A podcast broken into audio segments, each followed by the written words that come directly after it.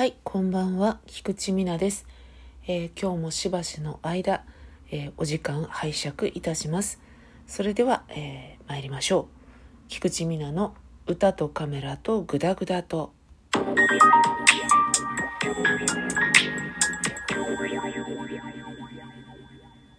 改めましてこんばんは。シャンソン歌手で写真家の菊池美奈と申します。えっ、と、今日はですね、えー私は実は大学生であるというお話です。えっ、と、今現在、私は大学生でもあります。えー年はいわゆる現役で大学に行くようなお年では全くなく、えーもうじきとはもう半ばを過ぎようというね、えー中年ももうがっつり中年でもうじきシニアじゃんみたいな感じの年齢になりそうなんですけれども、えーそんな私ですが今年の4月から、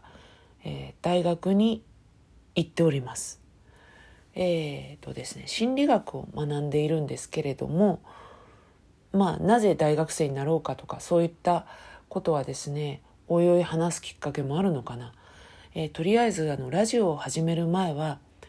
ノートというのを中心に書いていまして、えー、ツイッターの方で私のツイッターからまあリンクがどっかに飛べると思うんですけどね。ノートで、えータイトルが「アラフィフの私が大学に行こうと思ったわけ」という、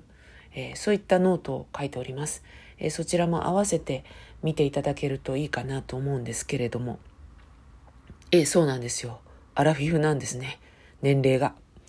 えーまあ生きちゃったねっていう感じですけどまあそれはそれとしてですね、えーで、えー大学といっても通信制でしてまあね今あのコロナで通学生の学部の方とかも通信みたいになっちゃってるんでそれはかわいそうですけど、えー、と私の場合は通信制大学で、え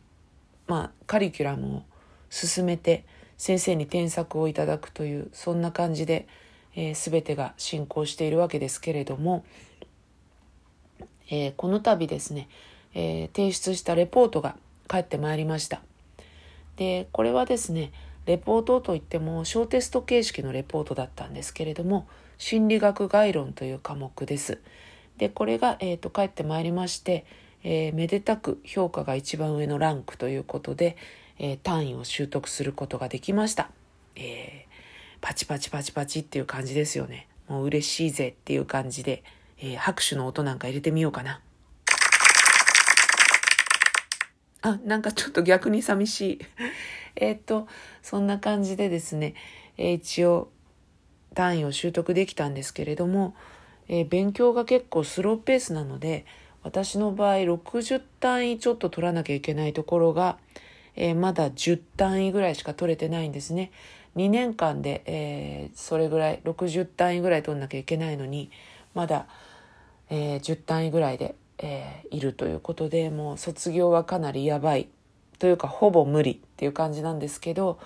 でもまあ一応ね始めたからには卒業ができなかったとしてもやれるとこまではやろうかなと思って勉強しております。で、えーなんで心理学をやろうかなって思ったかっていうと単純にまあ興味があったっていうのもありますし自分がまあ一番分かんないものだったっていうのも大きいかもしれません。人の気持ちを測るのが結構苦手と言われてましてうんなんかこう人の気持ちに思いを馳せることが苦手というよりは人とこう共有するってことがもともと苦手なんですよね。でそれが結構いい面にも悪い面にも作用していてあのーそれで自分がこう苦しむまではいかないけれどもなんでこうなっちゃうのかなって思うことが割と多い人生ではあるのでなのでそのあたりをちょっとまあねあの学術的にちょっと身につけてみようかなみたいなそういう感じで思ったっていうのが一つですね。あとはもう一つですね、えー昨年ですねまあ昨年突然起こったことではないんですけれども、あのー結構手ひどい裏切りにあってしまいましてえっ、とあここまでなんかこじれるんだなみたいなそういう経験をしたんですよね。でその時にあのとっても相手の心理っていうのが気にかかったんです。あのすごく簡単に言っちゃうと結構こうえってなんかこう全然思いもよらないところで誤解を受けてその誤解を信じた人が、えー、こちらにこう刃を向けてくるみたいなそういう流れだったのででもうそうなるとこうこちらがどんなにそれは違うんですよっていうことを何度も言ってももう向こうはその誤解のところを信じ込んでしまってるのでもう軌道修正全然できないんですよ。でかつ、えーと、その方が私より全然立場が上の方で多分スペック的にもすごい上の方でだからすごく逆に不思議だったんですよね。なんで私みたいな小物をそんなにこう重要な位置みたいにして思って、えー、こう対面でその同等としてこう向かってくるのかなっていうのがもう純粋に不思議だったんでそういうふうになる心理とかにも興味がありました。人がどうしてそういう心理になるんだろうっていうのは興味がありましたね。あと自分が歌っているシャンソンとかあと写真で撮影してる地域なんかでも私が割と重要視してるのは、うん、人間の心の変遷とかあの言葉にできないこうたゆたう思いこう根底に流れる思いとかあと差別はいけないってみんなが分かっていても差別してしまう人の心とか。でそういう気持ちが自分にもその差別心とかねそういう気持ちは自分にもあるなって思った時にどうしてそういう気持ちになるんだろうっていうのもすごく疑問というか素朴な疑問としてありましたね。あと結構ですねあの歌でも写真でも日の当たらない場所にいる人とか恵まれない場所にいる人とかあんまり人生がうまくいってない人とかそういった立場からの表現っていうのが私は多いんですけれどもそういう彼らを、えー、取材とか見てみたりすると人ってすごくこうなんだろうマウントを取ったりとかあと差別をするためにものすごく労力を使うんですよね。